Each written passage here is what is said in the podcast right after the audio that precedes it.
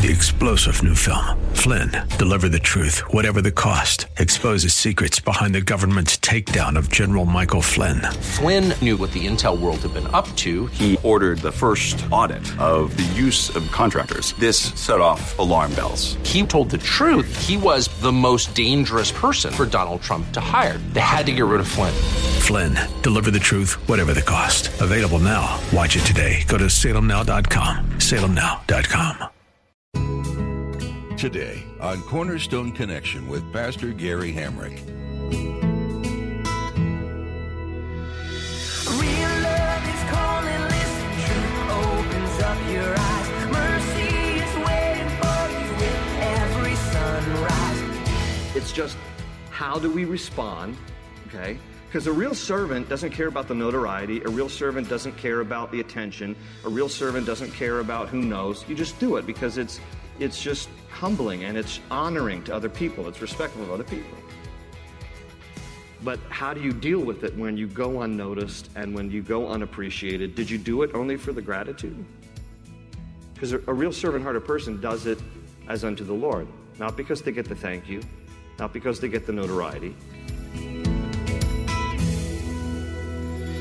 This is Cornerstone Connection, the radio ministry of Pastor Gary Hamrick of Cornerstone Chapel in Leesburg, Virginia.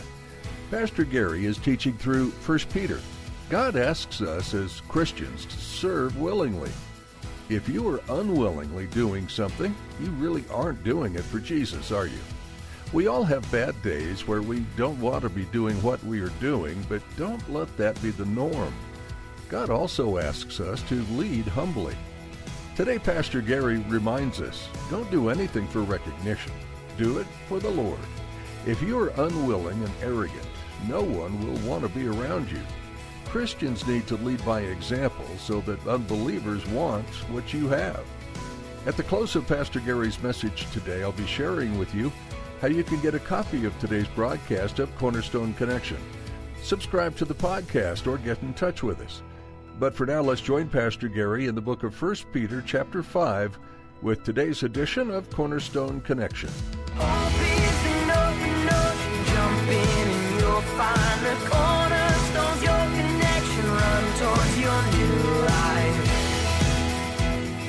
He says, Are you able to drink the cup that I drink and be baptized with the baptism that I am baptized with? In other words, are you prepared to go through some of the suffering I'm about to go through? And they said to him, We are able. They have no idea what they're answering. And he said to them, You will indeed drink the cup that I drink, and with the baptism I am baptized with, you will be baptized. But to sit on my right hand and on my left is not mine to give, but it is for those for whom it is prepared. And when the ten heard it, the other ten disciples heard it, they began to be greatly displeased with James and John. But Jesus called them to himself, and he said to them, So now picture this. So, so Jesus then gathers all the twelve. And by the way, I'm thinking the other ten are all upset, not because James and John asked the question, but because they got to Jesus first. You better believe believe it. These people, these 10, these 12 guys, they, they weren't the sharpest knife in the drawer. And so when they come together, Jesus uses this as a teaching moment. He goes, okay, listen, all 12 of you guys, just, just gather around the campfire here, make some s'mores. I got some stuff to say to you. And he says to them this You know that those who are considered rulers over the Gentiles lord it over them. You know, they, they, uh, they use their authority in an oppressive, abusive way and their great ones exercise authority over them. He says, Yet it shall not be so among you. But whoever desires to become great among you shall be your servant. And whoever of you desires to be first shall be slave of all. For even the Son of Man did not come to be served, but to serve and to give his life as a ransom for many. It's very counterintuitive, especially in our culture. The idea that leadership is really about servanthood. And I don't care whether you're in a position of leadership authority or whatever it might be, all of us are called to servanthood. All of us are called to serve one another in love. All of us are called to have a servant's heart. Now, years ago, um, Gayle Erwin was here speaking, and he made this statement uh, in our old building years ago. And uh, he made this statement that has always stuck with me about having a servant's heart. He says, Here's how you will know if you have a servant's heart. Because everybody's like, Yeah, as a Christian, I want to have a servant's heart, servant's heart, servant's heart. So we need to have servant's heart. Okay, and all of us can think we have a servant's heart.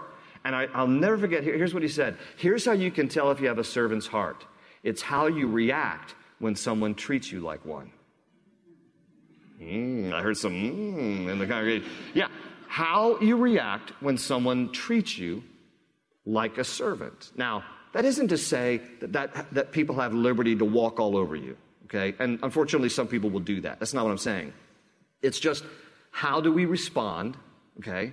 Because a real servant doesn't care about the notoriety. A real servant doesn't care about the attention. A real servant doesn't care about who knows. You just do it because it's, it's just humbling and it's honoring to other people. It's respectful of other people.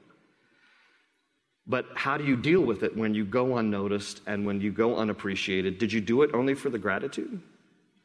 Because a, real servant hearted person does it as unto the Lord, not because they get the thank you, not because they get the notoriety.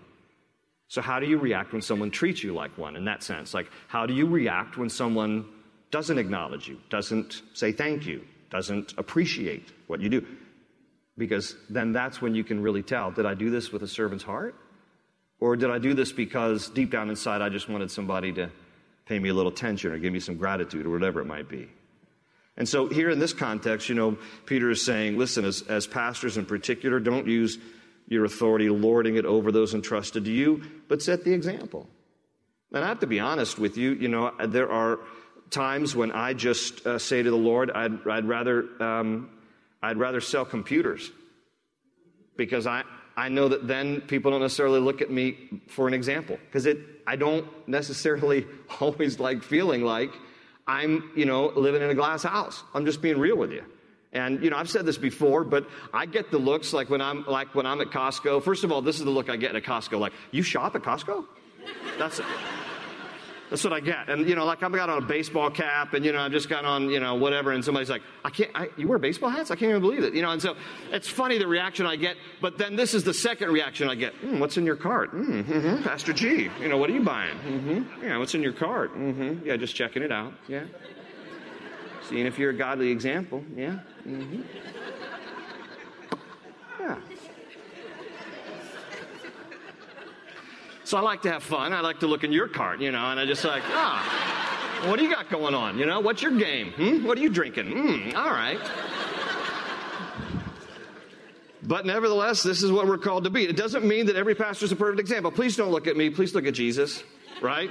Please look at Jesus. But nevertheless, we are supposed to recognize that with the responsibility of being a pastor goes the responsibility of living a life that um, at least points people somehow to Jesus as examples to the flock.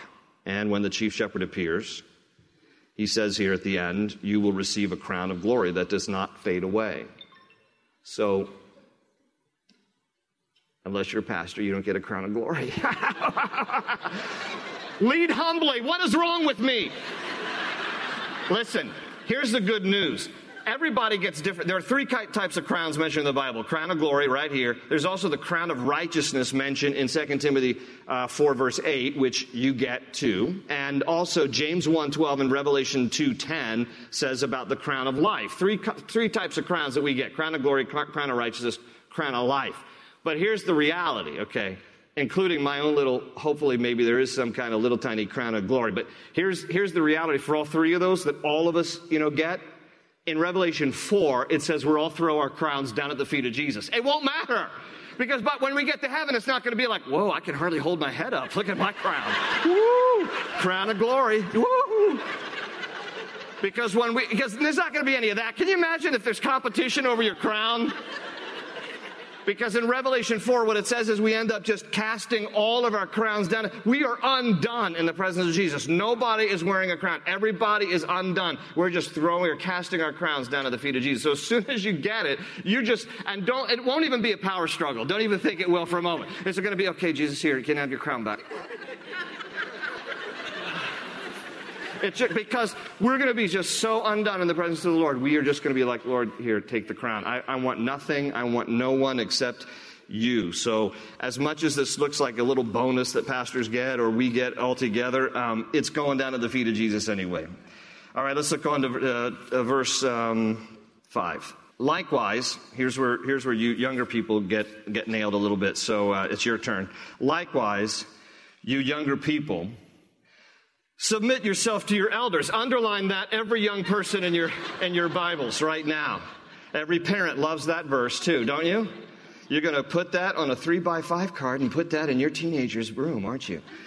Likewise, you younger people, submit yourselves to your elders. Yes, all of you be submissive to one another. Okay, again, it's not a power trip, it's one another. And be clothed with humility. So, in other words, he's saying here, humility extends to everyone. This is not just something that pastors have to uh, practice. This, is, this extends to everybody, no matter what your age, whether you're elder or whether you're younger or anywhere in between. He says, Be clothed with humility, for God resists the proud, but gives grace to the humble. Now, you know, it's interesting. He, he does specifically refer here to younger people, and the reason may be because, and I'm sure um, you would agree with me if you're older now, but probably when you were younger, you know, I, I may have disagreed with what I'm about to say. But basically, youth and immaturity, okay, often leads to a self inflated view. We tend to think when we're younger that, you know, we're all that and we got everything figured out until you hit the reality of life and you realize I don't know as much as I thought I knew, and I don't have it all together as much as I thought I did. And so uh, perhaps he's addressing younger people for that very reason, because youth and immaturity often leads to an overinflated view of self. But he, in general, says to everybody here, God resists the proud but gives grace to the humble. Now he's quoting Proverbs 334. And again, it applies to everybody. And Peter's not the only one who quoted from Proverbs 3:34. James also did in James 4:6. James quotes this same proverb. So it's repeated a couple of times in the New Testament. And, you know, again, the bottom line is do we want God to resist us or give us grace? Which side of that do you want to be on?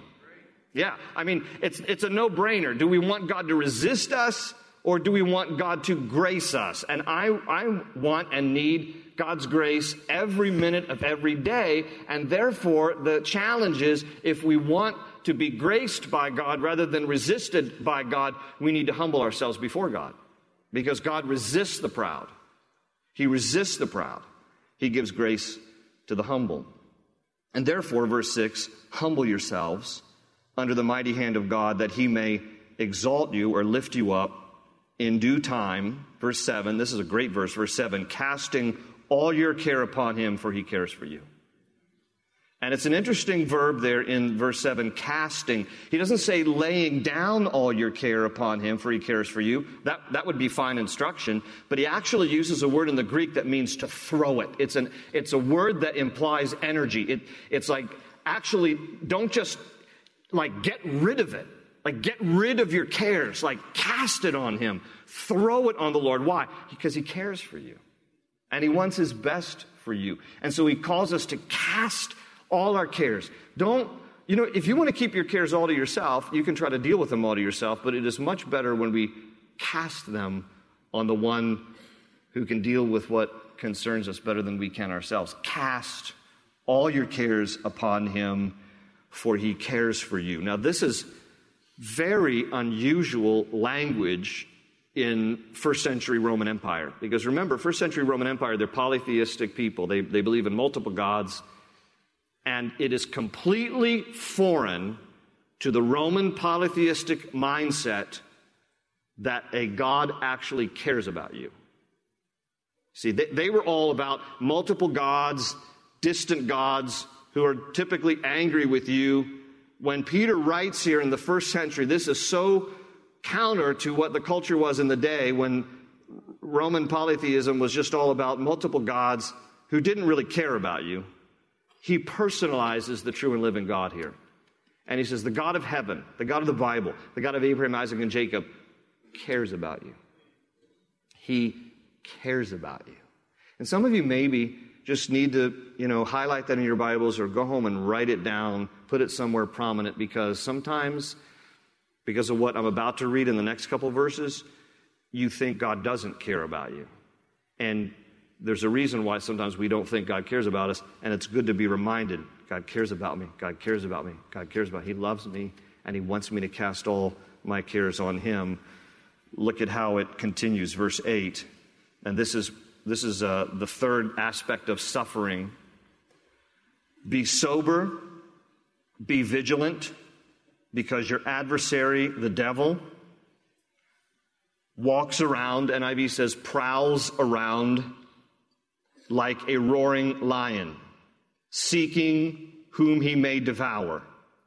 Resist him, steadfast in the faith, knowing that the same sufferings are experienced by your brotherhood in the world. But may the God of all grace, who called us to his eternal glory by Christ Jesus, after you have suffered a while, perfect, establish, strengthen, and settle you. To him be the glory and the dominion forever and ever. Amen. So, in this closing section, he has a little PS in the next couple of verses we'll get to in just a minute to wrap up our study. But in this closing section here, he ends with this instruction about the reality of the devil, because he doesn't want us to be ignorant about this. Now, look, the devil or Satan is a real being. He is not a figment of our imagination. He is not the counter voice on one shoulder, you know, to the angel on the other shoulder. Uh, he's not a guy in a red suit with a pitchfork. He's, he's not God's opposite either, by the way, because God has no equal, therefore he has no rival. God is unequaled. Having said that, Satan is opposed to everything that God is about and everything that God loves, including you. And we need to get this. Satan is opposed to everything about God and everything that God loves. So Peter just gets through saying, Cast all your cares on the Lord, he cares about you. Now, by the way, Satan is opposed to you. The God who cares about you is uh, also the same one that we need to turn to because there's an enemy who prowls around like a roaring lion wanting to devour you. So you better cast all your cares on the Lord, and this is one of them. There is a real enemy of our souls. And he's called here the devil. The devil uh, just simply means false accuser or slanderer. And he has many different titles and or names in the Bible. He's called Satan, which means adversary in Job 1 6. He's called the tempter in 1 Thessalonians 3 5. He's called the wicked one in Matthew 13 19. He's called the accuser of the brothers in Revelation 12 10. He's called the prince of this world in John 12 31. And if you're trying to take notes, you'll have to come back later because I'm going to keep going through the list. He's also called the ruler of the kingdom of the air in Ephesians 2 2.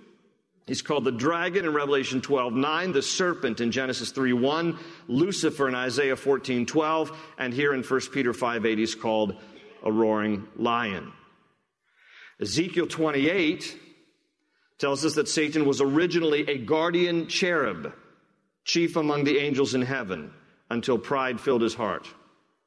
He rebelled against God in heaven and became the head of a kingdom of evil spirits called demons. Those were the angels who rebelled with him. And so he was kicked out of heaven to earth.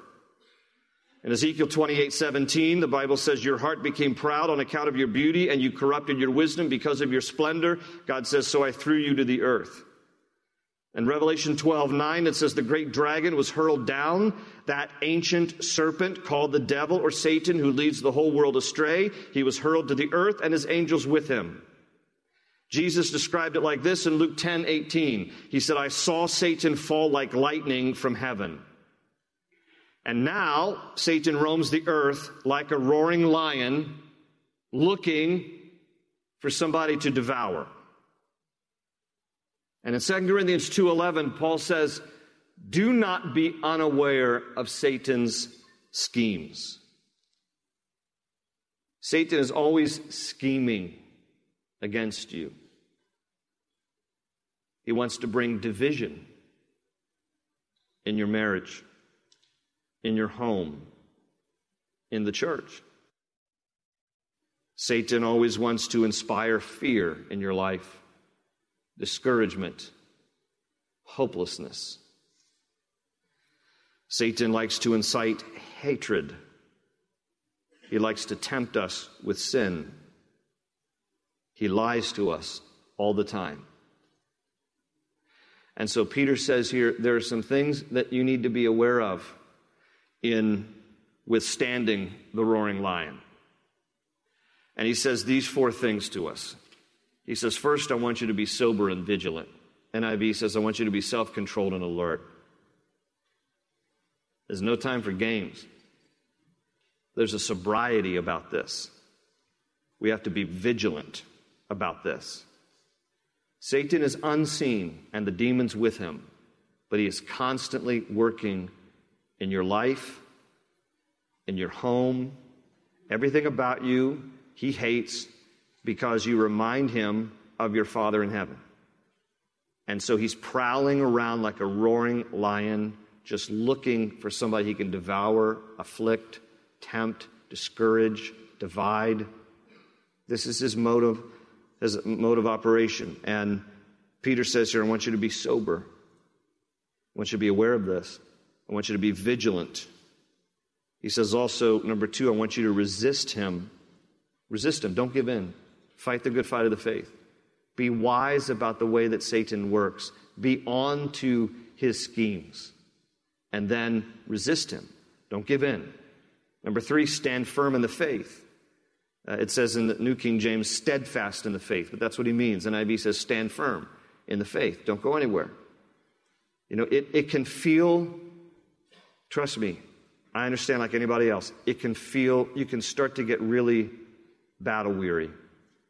You start to get really battle weary sometimes and just want to like throw in the towel. But you resist him, you stand firm in the faith, and you remember that you're not alone. What you're going through is probably very similar to what other people are going through in the ways that Satan tries to work overtime on us.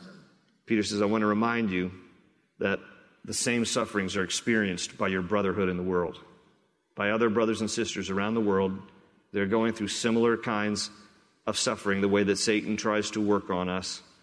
But look at what God is going to do. He says, But in verse 10, may the God of all grace, He's the God of all grace, isn't that good? Who called us to His eternal glory by Christ Jesus. There's that, the hope of heaven again. After you've suffered a little while, because life has its share of it, God's going to perfect you, establish you, strengthen, and settle you. And that's why he ends here by saying, To him be the glory and the dominion forever and ever. Amen. Because the Lord is our strength. You know, I, we were singing earlier, Lion of the Tribe of Judah, and it reminded me, you know, here we are tonight talking about Satan like a roaring lion looking for someone to devour. But the good news is we have a greater lion. We have the Lion of the Tribe of Judah who fights our battles for us.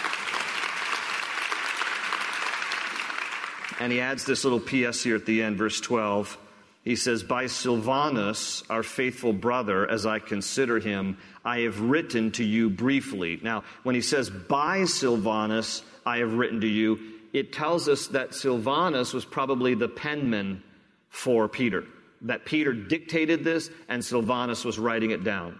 And Silvanus, most Bible scholars believe, is the same as Silas, one of the traveling companions of the Apostle Paul. It's just a more formal name. Silvanus is probably the same as Silas in the Bible, and he is the scribe for Peter. And so Peter says, I have written to you briefly, exhorting and testifying that this is the true grace of God in which you stand. She who is in Babylon. Remember at our opening of the, of the study of this uh, epistle, we talked about how she is a feminine reference probably to the church at Rome. This is probably where Paul, uh, rather Peter is writing from. This is kind of a euphemism for Babylon being Rome during a time of great persecution. He's, it's code word here. That, that's what it probably means here. She who is in Babylon, the church in Rome, elect together with you, greets you, and so does Mark, my son, my son in the faith, not a biological son. Greet one another with a kiss of love. Peace to you all who are in Christ Jesus. And everybody said, Amen.